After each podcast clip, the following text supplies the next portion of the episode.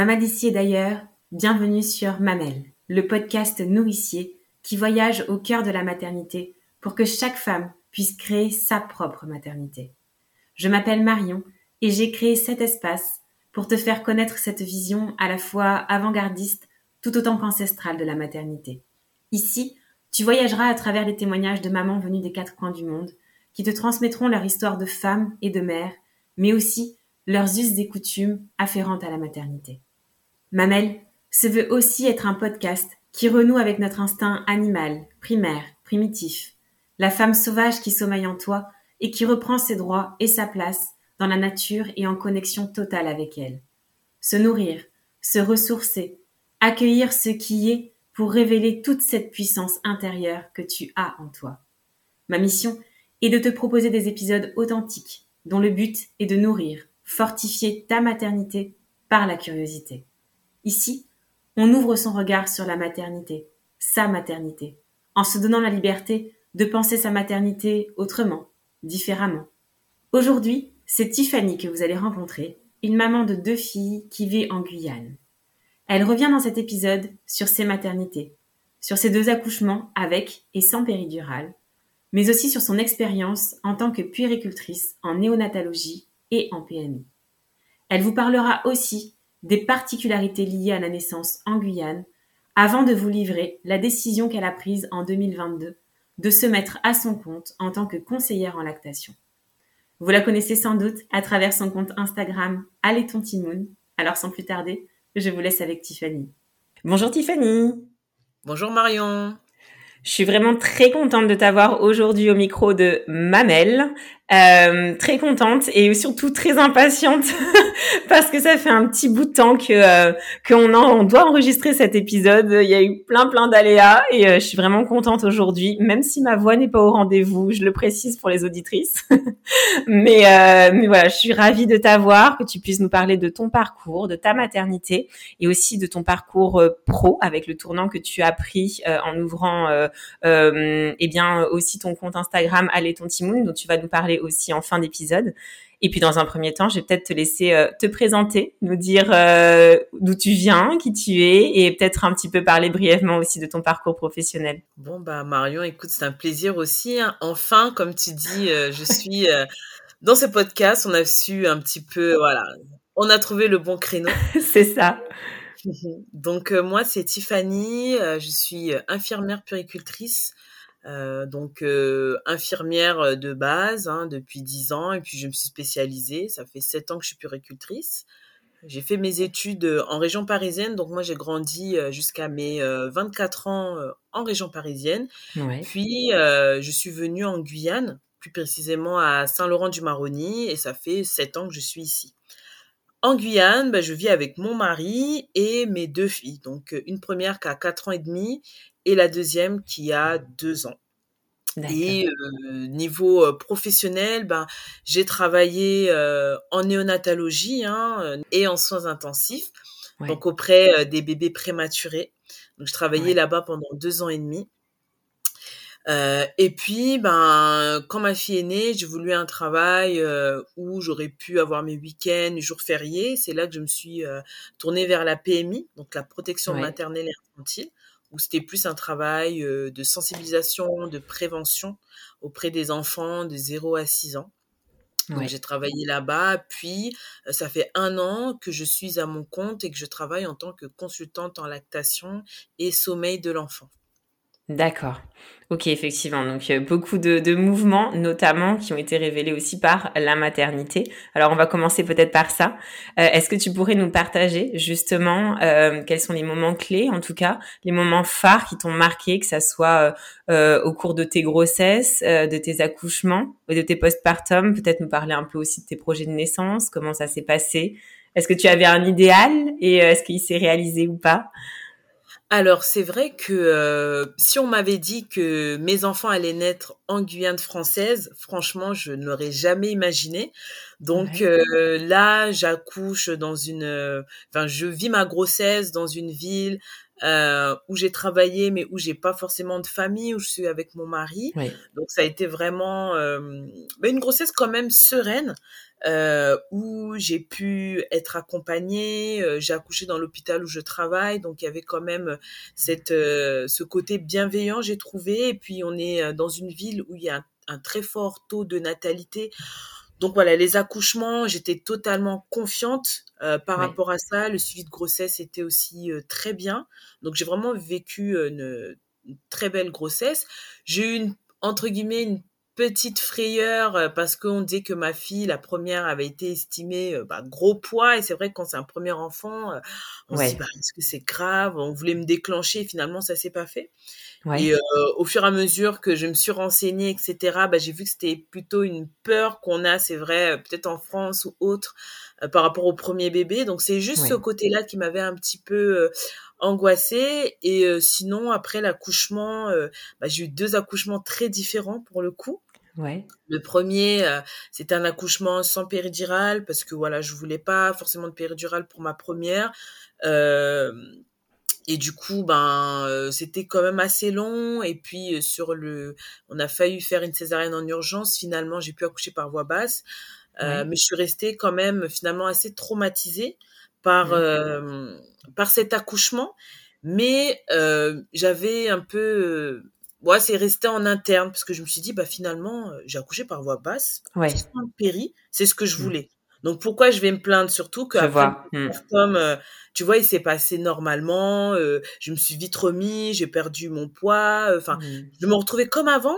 Donc j'ai gardé ça en moi et bon, on voyait que c'était quand même traumatique parce que quand une personne, on était au marché, et me dit alors et le deuxième, alors que ma fille avait que trois mois, j'ai une réponse assez vive et même mon mari m'a dit euh, mais euh, t'inquiète Tiffany, il a demandé comme ça. Alors que moi j'avais encore tu vois le souvenir de bah. Euh, j'avais mal, en plus j'ai eu des points. Donc je, je mettais pas des mots mais c'est vrai de temps en temps quand on me demandait ouais le deuxième? donc c'était un c'était un petit peu voilà un petit peu encore à vif et quand bah, j'ai eu ma deuxième fille euh, j'ai voilà ben je me suis dit bon bah allez hein, pareil euh, accouchement sans péridurale ouais. et en fait euh, quand j'ai fait ma préparation euh, à la naissance ouais. c'est là que je me suis rendu compte j'ai pu mettre des mots en fait sur les mots comme on dit mmh. parce que ma première j'ai eu un déclenchement tu sais et genre on m'a mis l'ocytocine à 21h j'ai accouché qu'à 4h du matin. Donc t'imagines ouais. 7 heures à tenir Hyper avec des contractions très fortes. Mmh. Atroce, c'est vraiment le cas de le dire. Et en fait, je parlais avec la sage-femme, Johanna, qui était ma sage-femme du coup, euh, et qui me dit, mais Tiffany, en fait, là, euh, s'il se reproduit la même chose que ta fille, tu prends la péridurale, parce que euh, les contractions que tu as eues, c'était chaud. Et en fait, ça a débloqué quelque chose en moi. Je me suis dit, bah ouais, en fait, pourquoi voilà, c'est c'est pas grave, je peux l'apprendre, ça va m'aider. effectivement, il s'est passé la même chose pour ma deuxième fille à 7. J'étais à 7, ça bougeait plus donc euh, déclenchement et j'ai accepté la péridurale et j'ai beaucoup mieux vécu. Euh, mmh. ce, Et il a fallu ça et je lui ai redit à Johanna, J, tu te rends pas compte mais tu m'as débloqué quelque chose et j'ai vraiment mieux vécu ça. Et au final, on me dit ah bah t'as couché sans et avec péri, qu'est-ce que tu préfères? Déjà, je dis c'est pas une compétition. C'est vrai que quand c'est ton premier enfant, tu veux vraiment aller vers le naturel et tout. Il faut se rendre compte que derrière, ben, comment tu vas vivre ton postpartum, quels souvenirs tu vas garder de ton accouchement. Je pense que ça aussi, c'est très important. C'est très euh, spécifique à chaque femme, effectivement. Ouais. voilà. Donc, au final, j'ai très bien vécu. Je dis, bah, j'ai vraiment, euh, je dis que non, j'ai mieux accouché avec la péridurale par rapport à mon histoire. Et puis après, euh, pour le postpartum, euh, bon postpartum aussi. Euh, j'ai ma belle-mère qui est venue euh, m'aider. Donc j'ai plutôt bien vécu ça. Je dirais que pour ma première, euh, j'ai plutôt bien vécu parce que ben concentré sur un enfant, j'ai j'ai vite retrouvé, comme je disais, côté physique, ça a joué parce que bah je quand t'es enceinte pendant neuf mois, que tu récupères ton corps, voilà, tu es, content en fait de, de, de, de pouvoir faire des mouvements simples. Et puis, mon mari est, est, présent, donc j'ai pu moi aussi, comment dire, m'adapter à ce rôle de, de, de maman, sachant que tout le monde me demandait, bah toi, vu que tu es du milieu, comment comment tu es, comment tu appréhendes ça? C'est vrai qu'en étant infirmière puéricultrice, on se dit que, mais euh, j'étais très sereine, franchement, très euh, très cool, un allaitement qui se passait super bien, un bébé qui prenait du poids. Euh, moi, rééducation qui a pas duré longtemps. Ouais. On a voyagé. Enfin, je me sentais vraiment bien épanouie en tant que femme dans ce postpartum. Pour ma première et pour la deuxième. Pareil aussi, bon postpartum, c'était juste au niveau bah, de ce rôle de, de, maman qui doit gérer un peu les deux enfants. Mmh.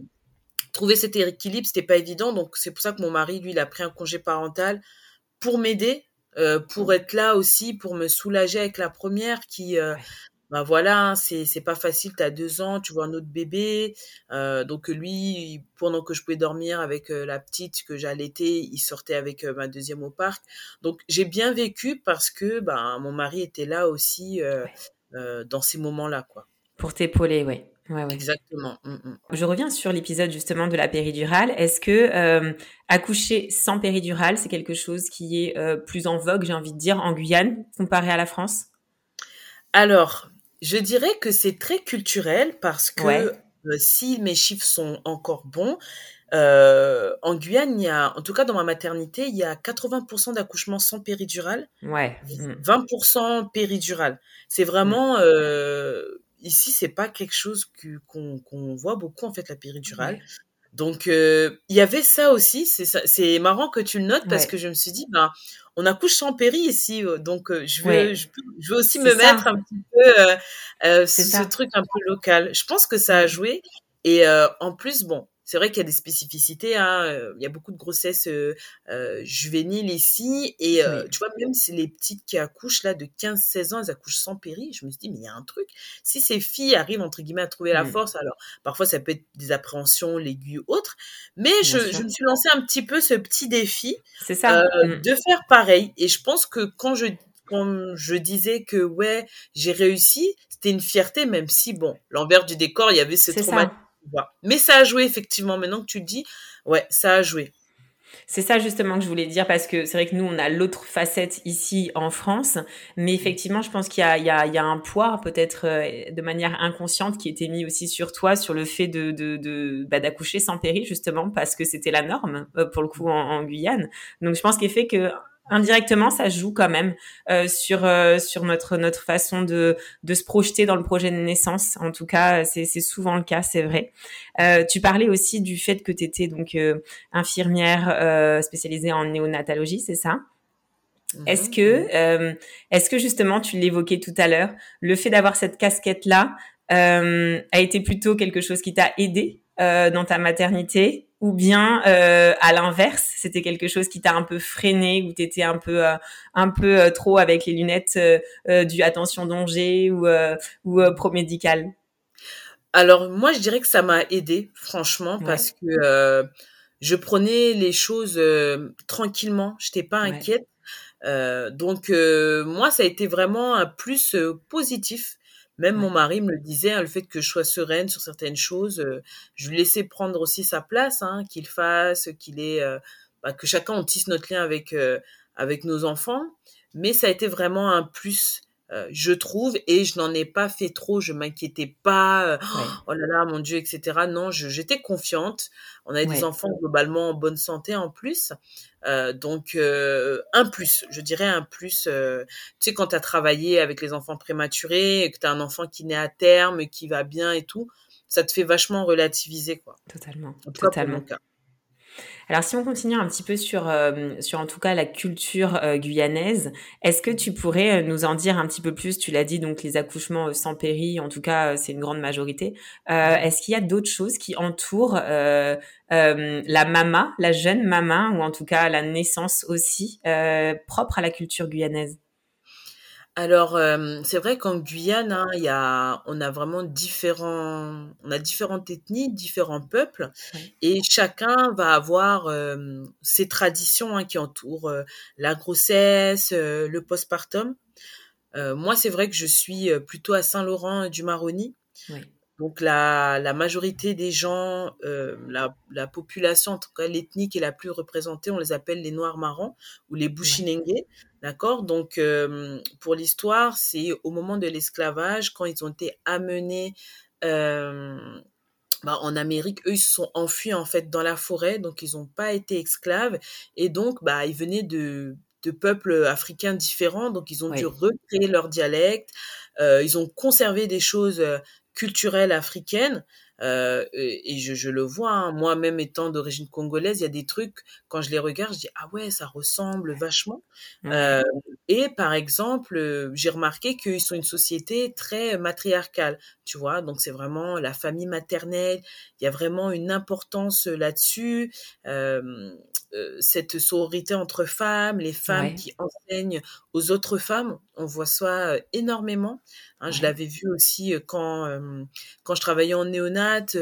parfois, le père est très effacé, donc ça peut être soit on est dans un dans un mode, soit c'est une famille peut-être monoparentale, ou même quand le papa est présent, on voit que ben, pour trouver sa place, c'est pas évident.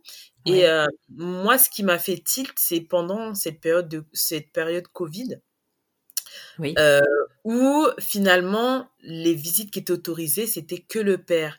Et on a vu que ça a un petit peu euh, secoué certaines choses parce que certaines mamans comprenaient pas qu'elles n'avaient pas droit de venir.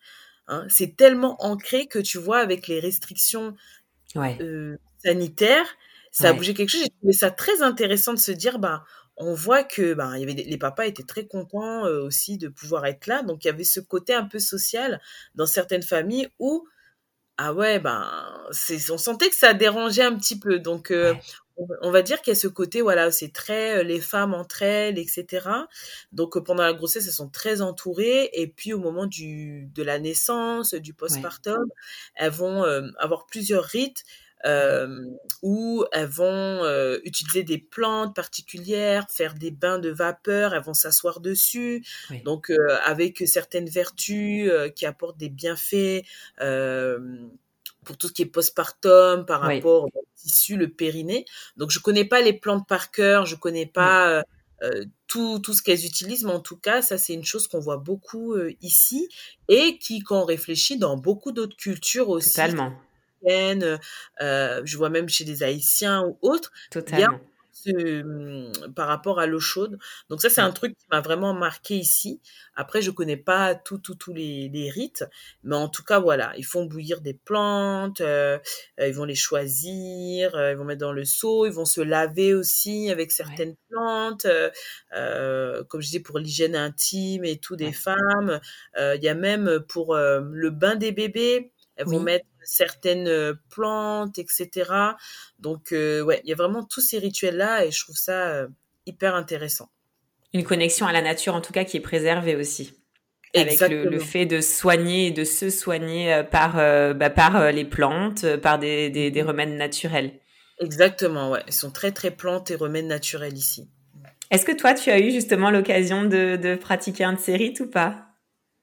Non, j'ai pas pu avoir euh, l'occasion, j'ai pas pu voir, mais j'ai une, euh, une très bonne amie qui, euh, du coup, elle, son compagnon est ici de cette culture-là, et elle a fait pour sa fille, d'accord? Bon, elle, elle est, elle est française, hein, et j'en parlais avec elle parce que c'est très intéressant et elle a vraiment aimé ce côté-là où bah, les femmes étaient autour d'elle, les femmes lavaient sa, lavaient sa fille, elle aussi, elle a fait les bains et elle me dit que franchement, elle, elle, a vu les bienfaits pour le postpartum, donc ouais. Euh, donc ouais, c'est c'est ah, beau.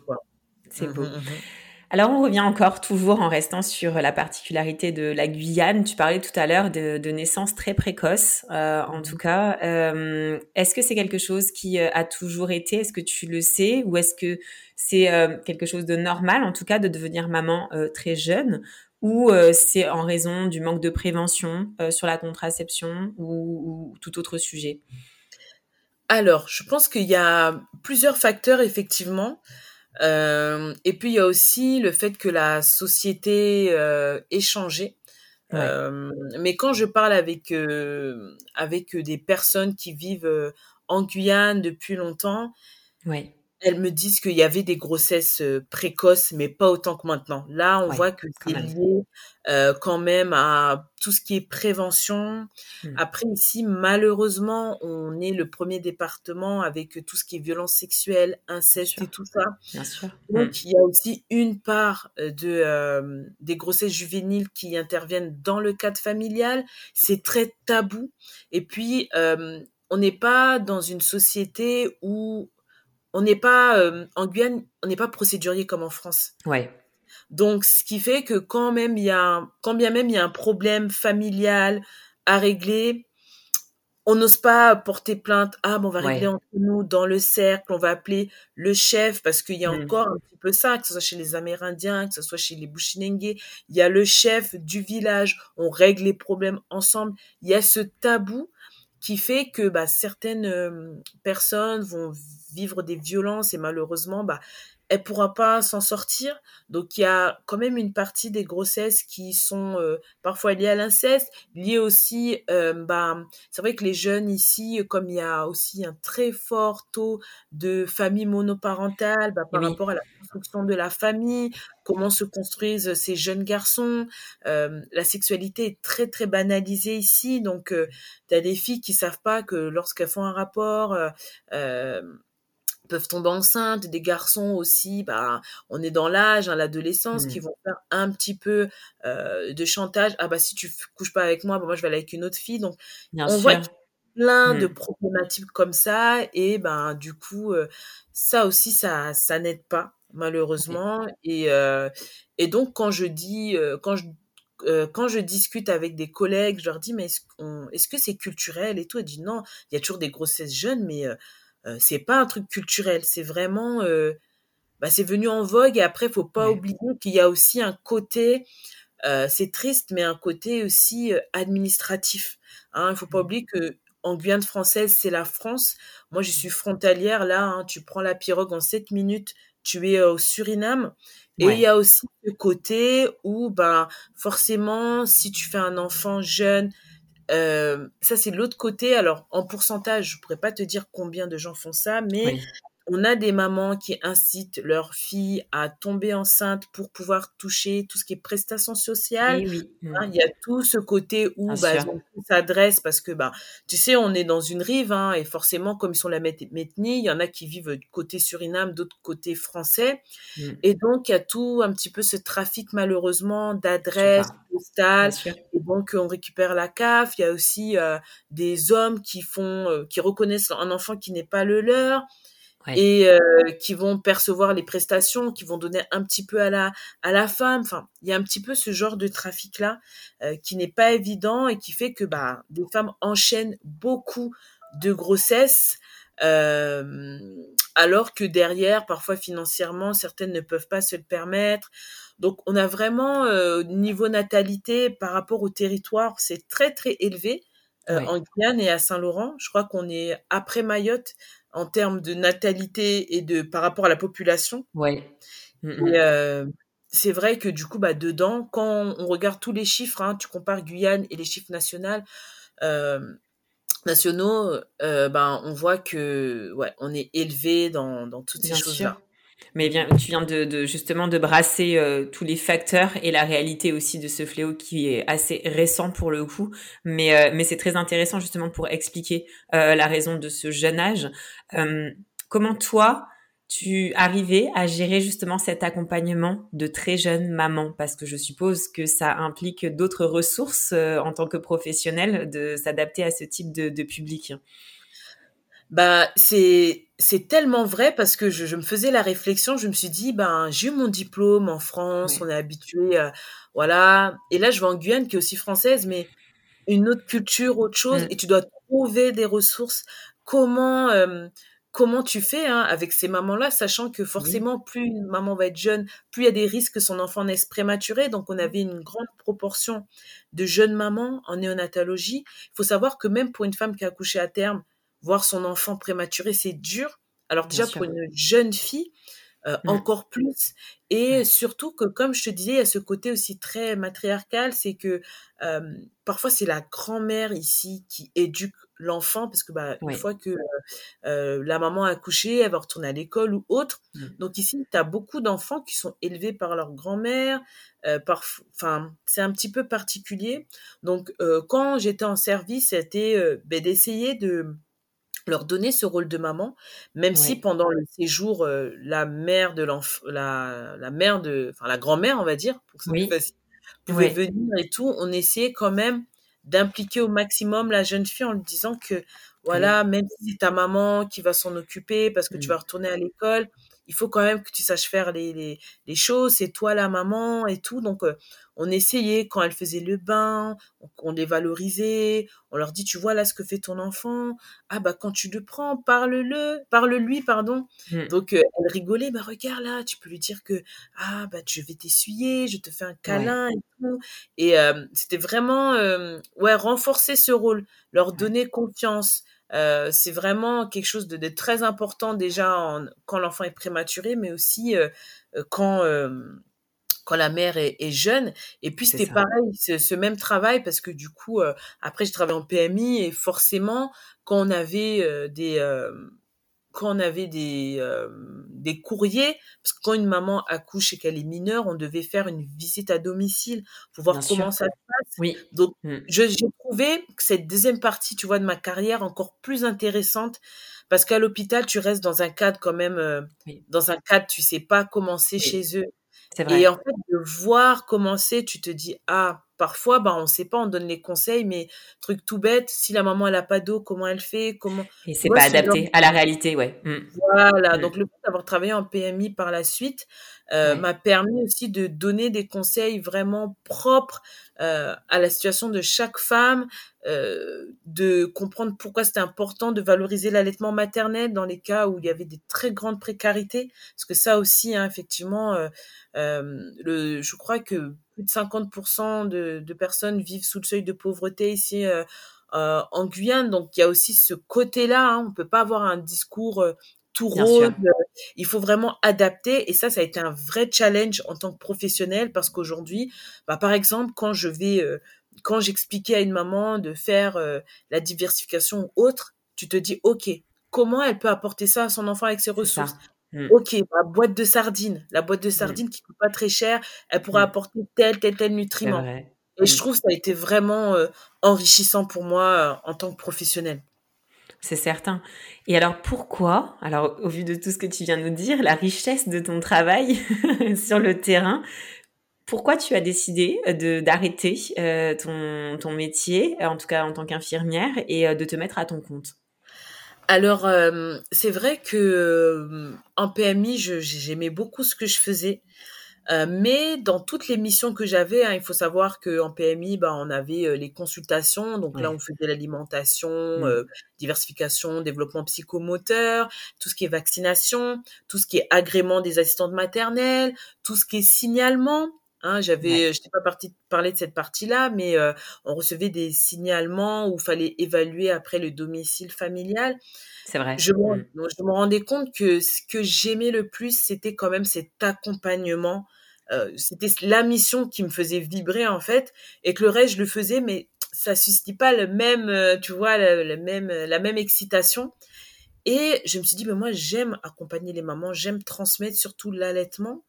Et euh, pour te dire, quand j'ai fait mon mémoire de puricultrice en 2015, le thème c'était l'allaitement. Et ah. ma guidante de mémoire, c'était une consultante en lactation IBCLC.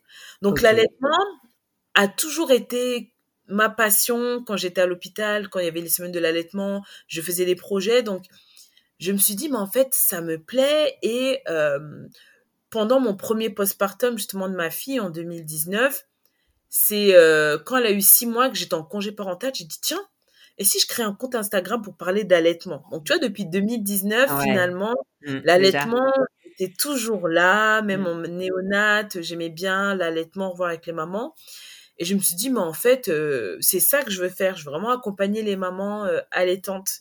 Et euh, je me suis dit, bah écoute, je vais demander une dispo d'un an et puis on va voir. Et puis, bah, je pouvais donner des cours ici à gauche, à droite auprès des auxiliaires de puriculture ou aides-soignants. Donc, voilà, je me suis dit, si jamais ça prend pas, je peux faire ça. Et bah, j'ai décidé de, de, de, me lancer. Et, depuis septembre, finalement, depuis septembre 2022, bah, j'accompagne les femmes. Donc, je mettais déjà énormément de contenu hein, sur Instagram à la base. Et euh, ben, je me suis dit, bah, je vais aider des femmes, donc je vais faire des ateliers. Euh, le fait qu'il y ait eu le Covid, ça a démocratisé aussi euh, le côté visioconférence. Hein. C'est vrai que moi, je suis à 8000 km, mais j'ai des mamans qui prennent quand même rendez-vous avec moi. Et ben, je fais une formation aussi hein, de, dans l'allaitement hein, qui dure qui 150 heures. Donc, j'ai voulu aussi me perfectionner. Euh, pour pouvoir euh, accompagner ces mamans et euh, c'est ce que je fais du coup depuis un an et je trouve ça génial mon métier parce que je fais soit en groupe, en individuel, mais voir toutes ces femmes-là et me dire que ouais, je peux impacter leur postpartum ou leur grossesse, bah c'est juste génial quoi. Totalement, totalement. Quelle force tu as eu, dis donc. Alors justement, en parlant de l'allaitement, on va faire un petit point précis peut-être de manière générale en Guyane. Quelle est la place de l'allaitement? Est-ce que euh, c'est euh, majoritaire aussi, euh, l'allaitement maternel? Alors, je veux dire que toutes les femmes ici donnent le sein d'instinct, mais il y a toujours ce côté où il y en a beaucoup qui font du mixte aussi dès le départ. Donc le sein, les femmes allaitent, que tu vois dans la rue et tout, tu vas voir les femmes allaitent, mais il y a toujours le petit biberon. Donc il y a ce truc où, euh, voilà, c'est quand même allaitement mixte euh, pour pas mal au début. On a quand même des allaitements exclusifs, mais en tout cas l'allaitement, oui, tu vas voir des femmes allaiter, tu vas voir des femmes donner le sein. Y a l'allaitement a parfaitement sa place euh, en Guyane. Après, au niveau des taux, je connais pas les derniers chiffres, mais oui, il y a les femmes allaitent en Guyane. Maintenant, l'accompagnement derrière, euh, comme en France, il n'y a pas forcément un accompagnement euh, dès la maternité, euh, et même par la suite, mais il y a de, y a de l'allaitement, on allait ici. Alors pour le coup, peut-être que l'accompagnement, il se fait plus, comme tu parlais tout à l'heure, de cette société un peu matriarcale. Est-ce que c'est peut-être un, un, enseignement ou un accompagnement qui est transmis de génération en génération, ou peut-être pas? Je pense que oui, hein, s'il y a des choses qui sont quand même transmises euh, de mère en fille. Ouais. Après, euh, là où euh, parfois faut prendre des pincettes, ça dépend aussi si la maman, il n'y a pas des mythes par rapport à l'allaitement qu'elle transmet aussi. Moi, je sais que mmh. par exemple, euh, une fois, une maman m'avait dit oui, j'étais un j'étais à un enterrement de mon oncle qui est décédé. Enfin, avec mes collègues, ça nous a fait rire. Hein. Mais elle a dit oui, comme j'ai pleuré et que mes larmes ont été sur mes seins, ma mère m'a dit qu'il fallait pas que je donne le sein. Donc c'est vrai qu'on s'est ah, regardé comme ça avec mes collègues. Et euh, surtout qu'il y a une collègue qui était issue de la même culture, elle a dit mais non, tu peux donner le sein, etc. Donc c'était intéressant. Il y a certaines croyances. croyances, ouais. Mm, mm. Voilà. Euh, il y avait quoi d'autre euh, Ah oui, mais comme j'ai pas donné mon lait, peut-être ça a tourné. Ou il y a encore cette croyance que la bonne maman, c'est celle qui achète les biberons, celle qui achète le lait euh, artificiel. Donc euh, ouais, c'est les pauvres qui donnent le sein. Donc, tu vois, c'est un petit peu parfois ces croyances, mais sinon, pour les mamans qui transmettent euh, l'allaitement, euh, oui, hein, elles, elles, transmettent, mais ce serait bien derrière aussi de d'avoir le ressenti des, de, bah, de, de, de, la fille hein, qui est devenue mère aussi. Bien sûr. Ça passe. Parce que si une maman, par exemple, te dit qu'elle a mal en allaitant et que euh, bah, on lui a dit bah, que c'est normal et tout, bah, c'est un petit peu dommage. Totalement, totalement. Et les allaitements sont plutôt longs, enfin qu'ici en métropole? Euh, je pense que ça dépend parce que j'ai déjà vu hein, des des t'as tout un peu. Je pense comme comme, en, en, métropole t'as des femmes qui allaitent encore l'enfant il a deux ans d'autres qui arrivent avant. Pour ça pour le coup non. Ouais c'est Ouais, ouais, ouais. Alors, qu'est-ce que tu proposes justement sur ton compte euh, Instagram? Donc, tu proposes euh, tes accompagnements. Donc, tu l'as dit tout à l'heure un petit peu en quoi ils, consistaient. Est-ce que tu peux nous décrire un petit peu euh, qu'est-ce qui t'anime justement au quotidien et quel message tu véhicules à travers à travers ce à travers, à travers ton compte? Allez, ton Timoun d'ailleurs, qu'il faut que je précise, on l'a pas encore dit. Donc oui, dans mon compte Allez ton Timoun déjà, rien que quand j'ai pensé au nom, Euh, bon, allaitons parce que bah, l'allaitement et Timoun, ça veut dire enfant en créole.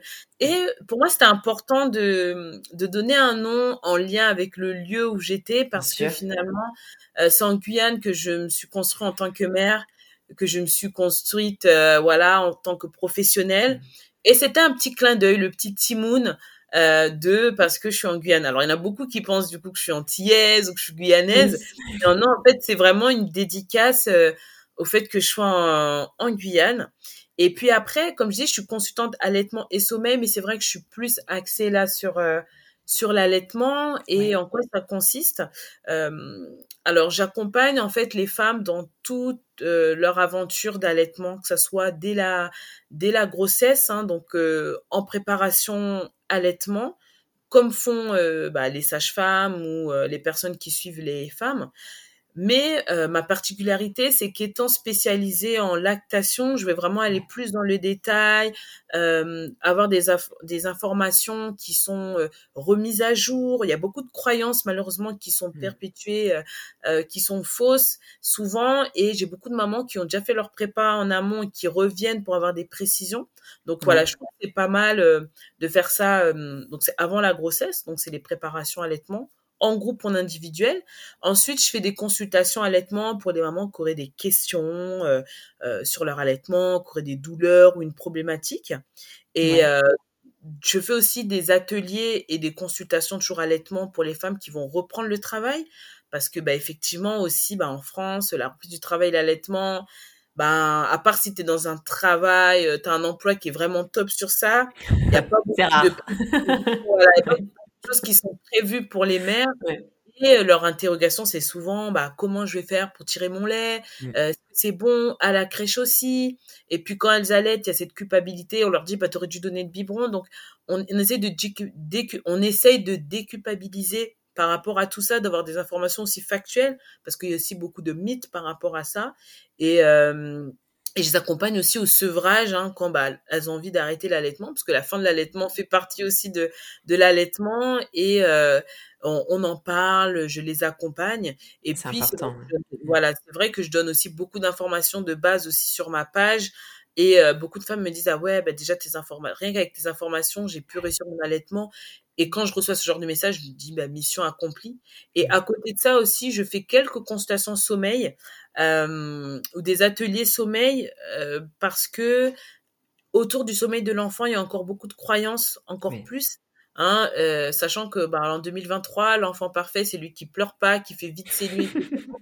Et on se rend compte que Mais où, est cet enfant Où est cet enfant Ce sont des attentes parfois irréalistes. Hein. Et le fait de transmettre aussi aux parents finalement ces informations, le fait que je sois infirmière puéricultrice, de dire, mais en fait, ton enfant, à cet âge-là, son cerveau, il est comme ça, comme ça, donc c'est impossible. Bah, tu sens l'apaisement venir des mamans, se dire, bah ouais, en fait, bah c'est logique, mais pourquoi, en fait, la société nous dit que l'enfant, dès qu'il doit naître, il doit dormir de 20h à 8h Et ça permet aussi d'être avec d'autres mamans qui se posent la même question, mais qui peuvent pas plaindre. Parce qu'au final quand tu te donnes le sein bah c'est normal qu'il fasse pas ses nuits donc tu peux pas te plaindre mmh. c'est toi qui as choisi. Enfin il y a plein d'instructions que reçoivent ces mères et d'avoir mmh. cet espace bienveillant où je vais apporter euh, des infos bah ça leur permet vraiment de déculpabiliser. Donc ces ateliers là aussi je dis souvent c'est cette sororité euh, qui, qui, qui, fait que voilà on est tout ensemble. Et je dis aussi bah faut penser à vos à vos amis qui sont enceintes euh, c'est mmh. vrai qu'on pense beaucoup aux cadeaux euh, euh, matériels pour la maman, mais je dis, mais tu peux offrir une préparation. Tu sais que ta copine veut allaiter, offre-lui une place à un mmh. atelier ou offre-lui un truc individuel. Je trouve c'est super fort de, Totalement. Mmh. investir dans le postpartum de, de ses amis. Et j'ai souvent des mamans qui ont pris ça, bah tiens, comme j'ai fait l'atelier en groupe, j'ai ma copine qui est enceinte, je veux lui offrir ça. Et quand je vois ça, je dis, mais c'est juste génial, quoi. Totalement cette entraide, quoi. Mm. Je rebondis justement sur, euh, sur le fait que tu, euh, que tu sois euh, infirmière, en fait, que tu aies une base, en tout cas, professionnelle dans la santé. Par rapport au fait que euh, on voit vraiment sur la toile euh, des, euh, des de nombreuses personnes en tout cas qui se disent conseillères en lactation sous toute forme de nom hein, je ne les ai pas tous en tête mais c'est vrai qu'on en voit énormément et qui n'ont pas justement ce côté professionnel que tu as toi justement en tant que conseillère. Qu'est-ce que tu penses justement? Est-ce que tu penses que ça nuit justement à l'allaitement d'avoir ce type de profil qui se propage un petit peu partout sur la toile? Mmh. Alors c'est vrai que euh, par rapport à tout ce qui est la profession constante en lactation, mmh. en France, euh, c'est pas par rapport, je trouve, aux autres pays où ils vont faire différents niveaux. En France, t'as pas trop ça. Tu vas avoir euh, consultantes en lactation, celles qui sont certifiées IBCLC, donc passe l'examen, euh, voilà, avec une certification à refaire tous euh, les 5 ans ou 10 ans, je sais plus exactement. Mmh. Donc ça, on va dire que c'est euh, une reconnaissance internationale. Oui. Ensuite, il faut savoir que tu as des personnes qui suivent ce même cursus que les IBCLC, comme moi, mais qui n'ont pas forcément envie de se faire certifier. Donc, il faut aussi voir ce côté-là parce que malheureusement le discours souvent c'est que si la fille n'est pas IBCLC c'est que c'est un peu une arnaque alors qu'il faut lui demander c'est quoi son parcours. Exactement. Je pense, je mm. pense que il y a des formations qui euh, fleurissent un petit peu de partout malheureusement et qui sont pas fiables. Euh, moi quand j'ai choisi ma formation je me suis dit c'est une formation qui me permet de passer cette certification donc ça veut dire que j'aurai toutes les informations nécessaires. En plus, elle est certifiée l'OPI. J'avais quand même des euh, des choses qui me qui m'indiquaient que c'était fiable. Totalement. des mmh. dedans, etc. Donc moi, je sais que si quelqu'un veut se lancer ou autre, je dis il faut faire une formation qui est validée en fait. Euh, je trouve euh, faire auprès d'une maman qui a allaité ses enfants ou qui s'intéresse à l'allaitement, mais qui derrière on sait pas trop ses formations trouve ça assez dangereux. Alors, tu as toutes sortes de noms maintenant. Hein, euh, ça. Euh, mm. facilitatrices, aidantes, euh, mm. euh, marraines, qui sont bien des associations. Mais en réalité, vaut mieux quand même. Moi, ma base professionnelle me permet déjà de, de comprendre un peu les liens. Quand une maman me dit que son enfant avec la jaunisse ou autre, paf, paf, paf, dans mon cerveau, le fait d'avoir travaillé en PMI aussi, bah, j'arrive à faire les liens. Totalement. Euh, je pense sincèrement qu'être professionnel, en plus moi j'ai professionnel spécialisé, hein, comme je suis euh, puéricultrice, fait que j'ai vraiment cette vision globale. Et, euh, ouais. Mm, mm. ouais. ouais, Et je trouve que c'est quand même le, c'est quand même mieux d'avoir quand même un diplôme euh, de santé, que ce soit auxiliaire de puériculture, infirmière, Bien sûr. voilà, aide-soignant euh, ou diététicienne, enfin vraiment avoir mmh. quelque chose, euh, un, diplôme d'état en santé avant de se spécialiser parce que ça va faire, euh, ça va faire sens. Alors je, je, je pense qu'un certaines sont vraiment passionnées, il n'y a pas de souci. Oui, bien sûr. Il mmh. faut faire vraiment le choix de prendre une excellente formation parce que accompagner un allaitement c'est pas c'est pas des blagues franchement c'est quand même quelque chose de de très prenant avec les hormones du postpartum tout ça il faut avoir, euh, faut être armé. Mm, mm. C'est ça, c'était c'était important justement parce que c'est vrai qu'on en voit énormément, euh, de plus en plus en tout cas. Euh, et après, c'est vrai que comme tous les corps de métier, euh, il y a de tout. Hein. Ça, c'est sûr qu'après, euh, il faut il faut essayer euh, d'avoir l'information et, et, justement, je me permettais de te demander ça puisque bah tu détiens cette information là, donc c'est important aussi de pouvoir la transmettre à celles qui nous écoutent. Est-ce que tu aurais justement peut-être un dernier message à nous transmettre ou un sujet dont on n'aurait pas parlé? Un, message que tu souhaites euh, faire passer aux mamans qui nous écoutent Alors déjà, euh, être maman, c'est vrai que c'est un sacré chamboulement. Donc euh, être un peu indulgente envers soi-même, on peut pas tout savoir, on fera des erreurs. donc sur ce côté-là, vraiment essayer de ne pas trop culpabiliser. on va recevoir différentes informations. À nous de faire le tri. Euh, c'est vrai qu'on n'a pas toutes les mêmes familles, donc certaines vont être plus intrusives, d'autres moins. Euh, et ça va être euh, pas toujours évident de, répondre à ça. Donc s'il y a un papa présent, un autre parent, de, faire un peu barrière, ne pas hésiter à se protéger parce que on est un peu plus vulnérable hein, avec tout ce qui se passe au niveau hormonal. Donc pas hésiter à avoir du soutien pour être encouragé, c'est surtout ça parfois qui manque, hein, de pas être soutenu dans son choix d'allaitement, de maternage ou autre. Donc de s'entourer de personnes positives et soutenantes, mmh.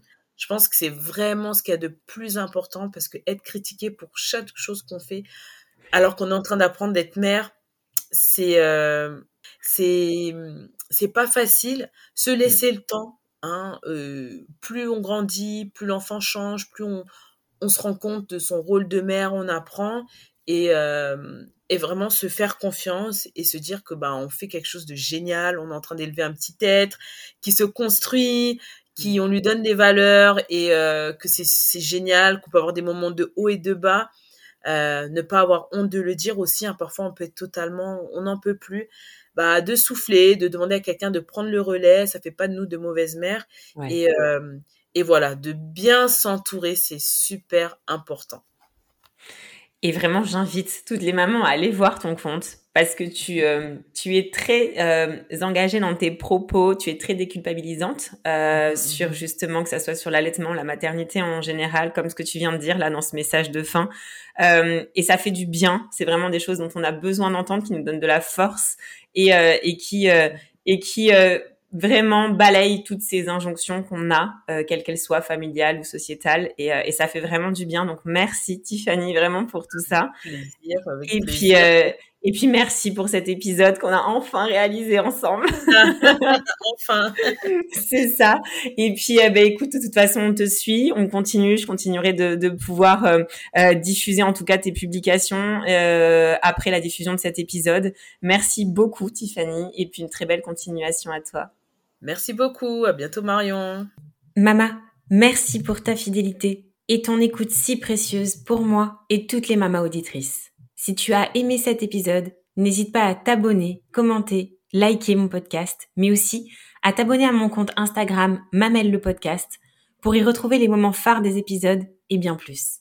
Mamel, c'est aussi un site internet, mamel.fr, où tu retrouveras des informations précises sur les différentes façons d'incarner sa maternité mais aussi une boutique en ligne où tu pourras t'offrir ou offrir un coffret envoûtant, original, avec des trésors venus d'ici et d'ailleurs.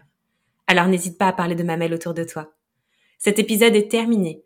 Je te dis à très vite pour un nouvel épisode, mais en attendant de se retrouver, maman n'oublie pas, ta maternité t'appartient.